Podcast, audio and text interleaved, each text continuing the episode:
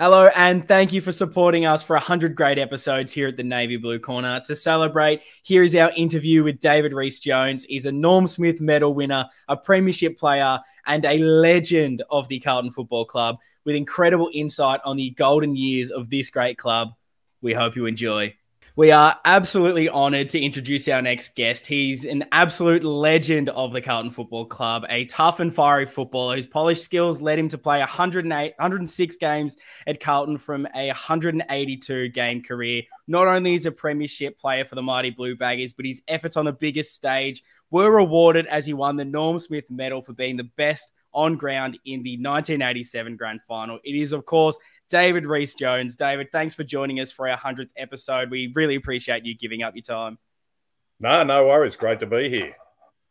Beautiful. So, look, I'd love to start with your really the beginning of your Carlton journey because you obviously started at South Melbourne, soon became the Sydney Swans at, at the and then at the end of the uh, 84 season, due to some some contract issues. Sydney weren't looking to pay you really what you were owed for that next year. You were able to sort of void your contract and look elsewhere. I, guess what made you choose Carlton, and were there any other clubs that you were close to moving to during that time? Oh, look, it was um, yeah, it, my my accountant. We didn't have managers back in those days, and um, as you said, I, I was able to get out. I had another year of a contract to go from the Swans, but they wanted all. It was all the players. They wanted them all to stay on the same rate they were in 1984, mm. and, and and I was getting to a stage where I was, you know, going to have probably enough to, buy, you know, for a deposit for a house in Sydney, and and uh, yeah, if that had happened, I probably would have stayed up there and um, yeah, not not come back. But uh, yeah, as fate would have it, um, I was able to get out of that contract and. Mm. Um, head to Carlton, and, and Carlton were the only ones I spoke. I, look, I had a few clubs ring me, but uh, yeah. Carlton were the only ones I sat down with, and um, basically I met with Ian Collins um, in the morning and um, and Keith McKenzie, and had a chat to them and various things there, and um, and a lot of financial stuff which my accountant and they were talking about, and um, and I met with David Parkin in the afternoon to talk really the football mm. side of things and and you know whether I was going to fit into what he was looking for and everything and uh, yeah so I signed that afternoon so yeah only oh, wow. to him yeah yeah flew down on a Saturday morning and uh, flew back that night oh, actually I think I went back the next day but uh, yeah signed within a day anyway. Mm. Yeah, so was it just basically once you had obviously had a few clubs reach out to you and chatting to Carlton, was it just because of the I guess the, the stature of that club at the time and the list? Were those the things as well that you I guess attracting you to to coming over to the Blues? Yeah, look, I think Essendon had just won a flag and um, um, yeah, Carlton had sort of been, they'd dropped it obviously mm. 79, 81, 82, and um, 83, 84 just hadn't sort of um, cut the mustard there, and and and you know, you know, good clubs are going to bounce back. And look, at that stage, I hadn't played finals, so you know, mm. I, I, could have had a St Kilda or whoever offer me, you know, ridiculous money, and I wouldn't have gone there because. Uh, you know, five years of not playing finals footy, and then uh, an, an, opportunity to get, you know, to get out. You, I, I, wasn't, you know, um, I was, I was more keen on on playing finals footy than I was on, and, and obviously playing in a premiership, mm. which I was lucky enough to do. So, yeah, so it was uh, it was pretty fortunate, and um, yeah, best decision I made. Yeah, definitely. And I guess what was that transition like? Obviously, coming across from Sydney, who weren't in the best of shape, having just having to relocate, and then joining a club like Carlton that, as you mentioned, sort of just came off of so much success in, in the late seventies, early eighties. I guess what was the sort of main differences that you you sort of started to notice that maybe re- made you realize just the difference in why this club was successful over that period? Well, look, this uh, South Melbourne, where I started, was mm. you know, and one of the reasons I sent to Sydney was basically because of a lack of membership and um, lack of facilities and and, and money um, around the club. So, um, yeah, going to Carlton was completely different. It, it was um, chalk and cheese, really, and you know, people wouldn't know that. You know, those couple of years we we had in Sydney um, we, we, didn't have a training base. We didn't have an actual ground we oh, trained wow. on. We weren't allowed to train on the Sydney cricket ground. So um, we'd train on army ovals from time to time. Um, they did have a secondary oval, which was used as a car park um, for the cricket and, and that type of thing. So uh, we did train on there occasionally, but um, yeah, mm. yeah, we'd train on local footy grounds and different things. We'd, you know, um, we're working back then. We'd normally have to ring up about three o'clock to see where we we're training, and so to go from that to Carlton, where um, you know everything was on, put on for mm. you, and, but then again, um, and and the thing I loved about Carlton was the expectations were very high, and and um, whereas with the Swans, um, you know, you, you, you, could get beaten by a team like Carlton by a kick or something. I mean, your supporters would be cheering you off the ground. Um, they'd accept defeat. So um, mm. Carlton got to Carlton, and uh, '85 was a was a pretty tough year for me, really, to be honest. Um, I about halfway through. I, I, reckon I started to question whether I'd made the right decision or not, and uh, my form was so-so, and you know, there's a bit of pressure on. I suppose I was the new recruit. Mm. The, um, yeah, so um, yeah, I remember we played a game. I'd actually been dropped, and I and, and I think it was Frank Marchesani uh, did a hamstring or something, couldn't didn't come up. So I played against North Melbourne. It was one of the first Friday night games, and uh, I remember going into that game. I, I, would have tackled my own teammates for the ball that that particular game. I, I just got to go out and um, earn the respect, and and um, mm. yeah, and, and it sort of all, all went pretty well from there. So that sort of kick started gaining a little bit of respect, and then. Um, uh, probably the best thing that happened was Kernahan, Bradley, Motley. They all come next year, and uh, and um, yeah, they they sort of come in their flash cars and everything. Took a lot of pressure. So, yeah, I still like drove drove up uh, drove, drove to train in my Honda Civic, and they were in their flash. Um, yeah, potted up bloody uh, Commodores or whatever they bloody were. Mm. No, that's un, that's unreal. Like I can definitely see that.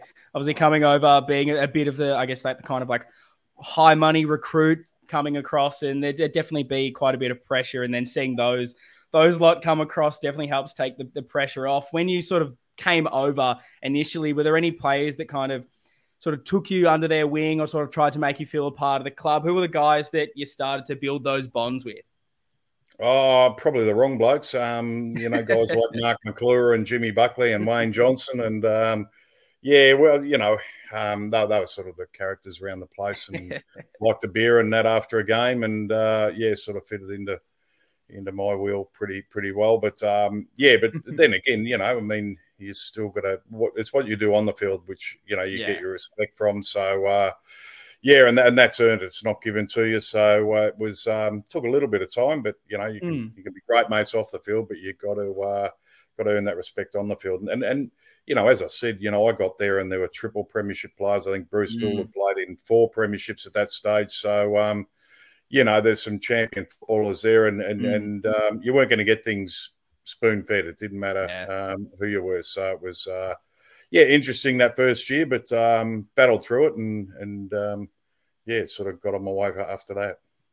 Mm, definitely came out the other side really well. And look, the uh, obviously that 1986 season ended in defeat to Hawthorn in the grand final. I guess I'd love to know what kind of maybe changed, if anything, then going into that following year, meeting the same opposition in the grand final, but then actually being able to defeat them in 87? Was it a difficult one? Obviously, having that defeat on the biggest stage and being able to bounce back for it. How, what sort of, I guess, yeah, changed leading into that next season to, to lead us to the premiership? Yeah, we, had a reasonably young team. You know, I mean, a lot of the um, in '86, uh, uh, we won the reserves um, um, best and fair, uh, the reserves final that year, and and we had blokes like Jimmy Buckley, Kenny Sheldon. Mm. Um, there's some great players. You know, I think Wayne Harmes might have played in in that. You know, I mean, some really really mm. top Carlton names played um, in that. So there's a lot of you know quality around, and and um, but what I think I, I think you know after '86 getting getting there and not making it and you know, Kernahan was in his first season, Bradley, um, Motley, mm. these guys. So and, um, you know, I think that drove us right through our preseason. I think we, we had that in the back of our mind all preseason and, and worked pretty hard. You know, we, we had a pretty solid preseason. Wallsy was uh, pretty hard taskmaster. Master. So, uh, yeah, it was, it was, um, yeah, it was uh, difficult things happen. I mean, mm. early in the season, Des English contracted cancer. Um, obviously, Peter Motley had his um, a severe accident, Mm. you know, which, um, geez, it would have killed anyone else, I think. But uh, he, he he survived that, luckily. But uh, and Bernie Evans is a good mate of mine who got rubbed out for one week in the uh, in the in the preliminary final. He, he missed the grand final, so there there were a few blokes who couldn't be out there with us, and I think on that particular day, you know, we we had them, you know, in in the back of our mind as well. Mm. To uh, I don't think anyone would have beat us that day. It was, um, you know, we're pretty pretty well committed, and um, yeah, we were willing to do what we had to do to to win. Uh, it's it's good to hear, and I guess like it's it's one of those probably the most memorable moment for you that grand final. Um, obviously you end up walking away with two medals, winning that Norm Smith medal, being able to completely shut down uh, Dermott Brereton there. And I guess whose decision was that to shift you from the wing into a more defensive role? And, and how did you feel when you I guess you were told that you were you're going to play down on Dermy? Yeah, look, it was Robert Walls. He he um, apparently there were I think there were six of them on the match committee, and the other five didn't um, didn't want me playing there. But uh, Wallsy stuck by his guns, and they basically at the end of the day they let him have his way. And um, yeah, I didn't find out about it till Thursday night. You know, and I walked in the the room as you know. And um, the, the you know the team was up on the board, and there I Mm. was at centre back. So um, there were a lot of eyes on me at the time, and um, so yeah, look, I, I just accepted that was you know my lot in my part of what I've got to do for the team, and and that's you know the great thing about you know Yeah. the the grand finals and the and, and the premierships is you know it's a team sport. You know, I mean Mm. the Norm Smith's nice to have, and I suppose it's uh, uh, yeah, it helps um, helps me so I could play a bit of footy as well as being that knucklehead who got reported twenty five times. So um, it's good to have that as a bit of uh, reassurance to people that I, that I could actually play the game as well. But um, yeah, so it was um, yeah, it was Wallsy who was you know Mm. he, he made the move and uh, and it had come off. Yeah, I guess was there much sort of discussion then? You, you say you sort of walked in on the Thursday before the game, which obviously doesn't give you a lot of prep time really to to figure out the strategy behind it. Was much given to you around the plan of, I guess, the reasoning why you were going to be down there and what they kind of wanted you to do, or was it a lot sort of just left to you to figure out at that kind of stage? Yeah, a lot of it, you know, back in those days is you know it was man on Mm. man football. So you know, I, I do. Um, I did have a word to John Dorotich, who played on him a bit, and and Dora was talking about you know, um, sort of bodying him and doing a few things, and I thought, geez, I'm not going to be doing that. So uh, um, Dermott will be, you know, he'll kill me if that happens. So uh, yeah, like, look, I played off him a bit, and um, uh, my my tactic was really to bring bring the ball to ground that where I thought I, you know, I, I could beat him on, on the ground Mm. where you know he had the um, advantage while the ball was in the air. So the more it was on the ground, the the, the luckier I got, I suppose. But um, look, he, he, Dermott's one of those players who you know, can turn a game in five minutes too, you know, in just a five minute burst and, and, and kick two or Mm. three goals and get his team back in there. So, you know, it was a concentration thing throughout the game. But, um, and we had a pretty young back line then too, with Mick Kennedy, Stephen Silvagni, um, trying to think, Tommy Alvin was back there, Ian Aitken and myself. Um, yeah, so, and Ian Aitken's first first year too. So it was, um, yeah, yeah, it was a pretty Mm. inexperienced, I suppose, backline. So I was like the the oldest statesman, I suppose, back there then, and had to take a little bit of responsibility. But um, yeah, I, look, I enjoyed it. I'd, I'd played on the backline a little bit during the course of that year, and and and enjoyed it, you know. But Mm. um, so yeah, I, I don't know when Wallsy sort of had it in the back of his mind, or or, or had any, you know. But uh, Mm. yeah, made the made the call and it, and it worked out. Yeah, I guess you end up sort of getting moved around quite a bit, playing a bit forward in the midfield, down back. Did you have a position that you sort of liked the, the most, or did you not mind getting thrown around a bit? Yeah, no, I, I enjoyed. Yeah, I enjoyed. I, I reckon you know, at one stage or another, I, I played in every position on the ground except ruck and rover. Um, but um, and and I did. I I, I enjoyed. You know, I, I think I kicked about 112 goals. At, um, you know, o- over those Mm. games. I had a couple of bags of six and fives and that. So you know, I was thrown forward at times. I, I didn't like being left down there though. You know, I mean, Yeah.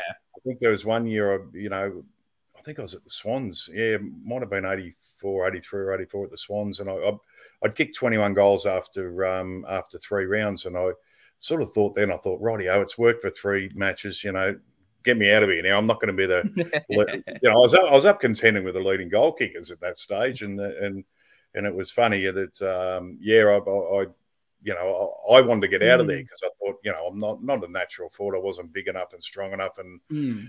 um, while I could pinch hit at times and and and um, and, and get down there and um, you know, get lucky, I suppose. And uh, yeah, I was able to do that on on a few occasions. But I, I, I did, I, I, enjoyed a challenge too. You know, I, I, sort of, I probably played some of my best footy on on the better players, if you know what I mean. I, I, I mm. you know, playing on a guy in his fifth or sixth game, I, I probably let myself down and, and, and you know went out and tried to do a bit too much. But when you know, I probably knuckled mm. down a hmm. bit more when I was playing on on the, the better type players. And and look, you know, when I started playing, um, you know, the wingmen around then, you had Dougie Hawkins, you had, um, you know, Keith Greig, uh, Wayne Schimmelbusch, um, mm. you know, every every team you come up against, you come up against Collingwood, Ricky Barham, um, you know, Brian Wood. There was just some terrific um, mm. wingmen around in those days, and, and you played set positions. So you played on – you know some real real champions of, of the time you know and, and and it was it was great it was a good you know good competition each week yeah you, you might have just answered my next question there because i was going to ask sort of who are those who are probably some of the toughest guys you came up against that you know you're always it was always just going to be a really hard day and then probably on the flip side to that as well was there anyone that when you did see their name on the on the team sheet lining up against you that you you're sort of rubbing your hands you couldn't wait to play them. They're almost your bunny. I'd, I'd love to get to know your, your thoughts on, on, that throughout your career. Yeah well the, the one one who i um i did rub my hands together was the 86 grand final when i lined up on the wing and gary ayres is lined up on me and you know gary normally played in the back pocket and uh i'm thinking god you know i because i'd played on him before and, and, and mm. kicked goals on him and um um, so you know, I, I, knew he went for his marks, and I thought, geez, you know, I, I reckon I'm, I'm, a chance to, you know, have a good day there. But uh, he won the Norm Smith medal that day, so my name, my, my, name was Smithy at um, at Mad Monday drinks um, that that particular year. So uh, yeah, they didn't let me forget forget that. But um, yeah, look, there was there was some, you know, you you you come up against great players, and and as I mm. said, I, I probably I probably, um, you know, took it a bit too easy against the the lesser lights mm. and not against the yeah. I didn't sort of bring myself to you know, but you know, you learn learn as you go along, you know, and uh, you know, I, I, got to the back line in the end, and that was sort of like a a good position. I, I couldn't play on the you know the the, the monster sort of um, full forward, centre forward mm. types. The um, yeah, yeah, I, I used to be able to read the play, and and you know we're good players. Peter Dean was a you know is terrific to play with, and Sauce back there. You know they'd, they'd cover for you when you when you're in a bit of trouble and come over and spoil and that. So um, yeah, yeah, it was um, was interesting. But I was I was you know I was really enjoying playing backline and and end up getting a knee injury, and then that sort of you know put me back a fair bit, mm. and I you know missed missed quite a few towards the end, and you know I was probably at the peak of my powers then, and um, um, yeah, just got a bad injury and had a operation that didn't work too well, and and then um, yeah, got a staph infection, and uh, yeah, it was, it was um, not not good at that time, but yeah. uh, you know, as I said, I was probably you know I was 27, 26, 27 at that stage, and, and playing probably the best footy of my career, and uh, yeah, that was disappointing, but um, mm. that's the way it goes. Yeah, I mean, and you, when you touch, I just want to go back as well because look, if they were calling you Smithy after the the eighty six, they better have been calling you that after the eighty seven. Probably like the best way to do it. If someone was going to win the Norm Smith on you one year, go out there and, and do it and win it the next year. Did that, I guess, play into your mind at all? Maybe going into that game when you, I guess, just saying you had that mindset in eighty six, saying, okay, okay, mm. beating this guy before, gonna have a good day. Turned out to be pretty bad. I guess you felt like that on your end did that play into anything leading into the, the next season?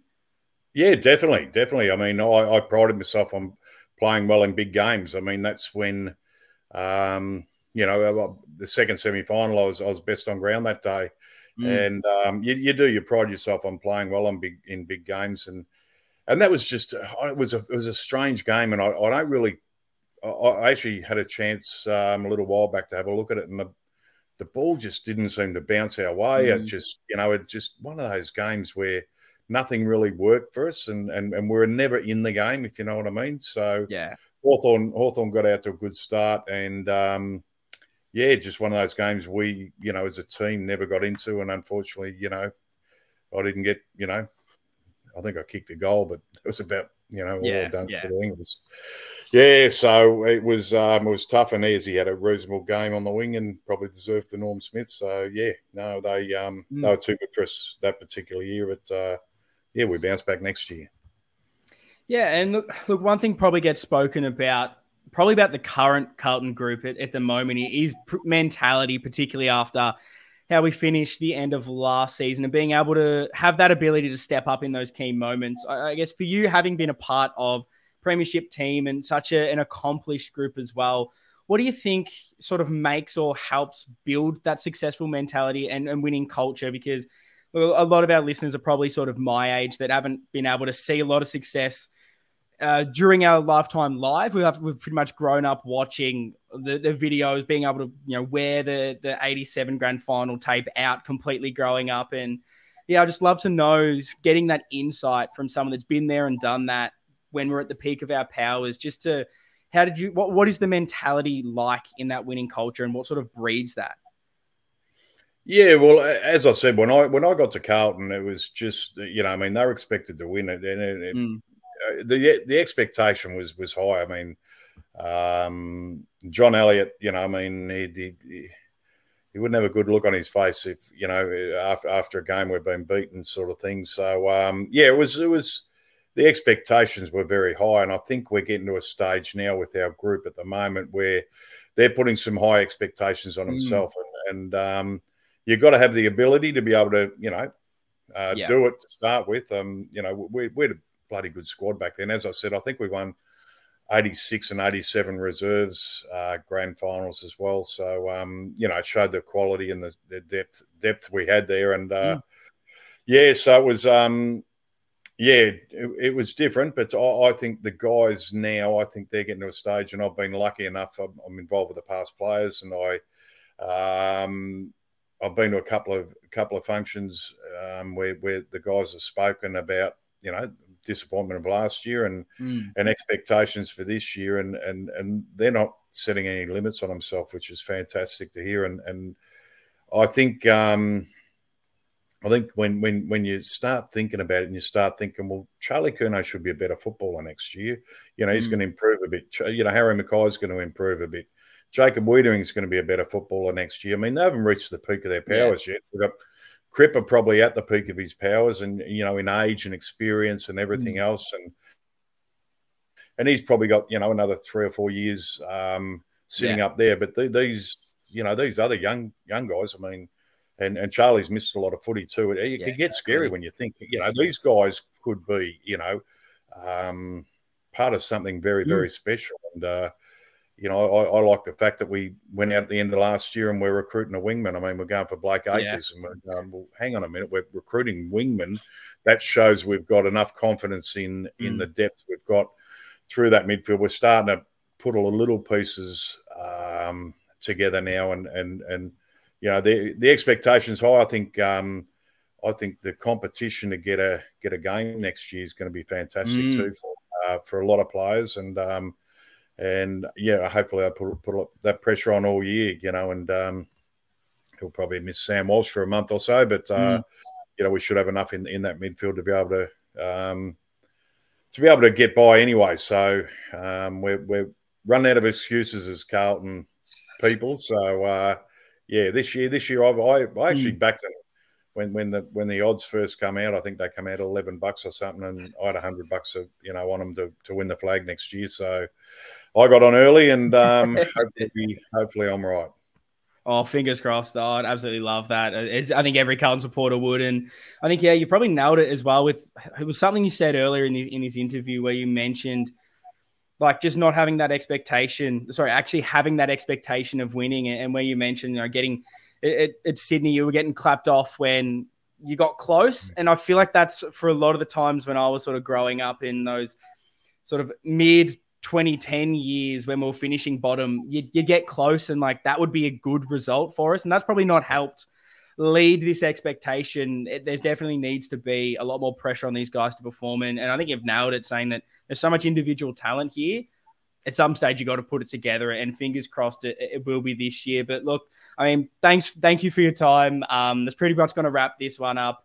Um, look, I think these stories are just so important for to really preserve like the history of this football club, and I hope the listeners have enjoyed it as much as I definitely have. So yeah, David, I think thanks again for, for joining us for our hundredth episode. No worries, and um, let's hope the Blues can get there this year. Go the Blues.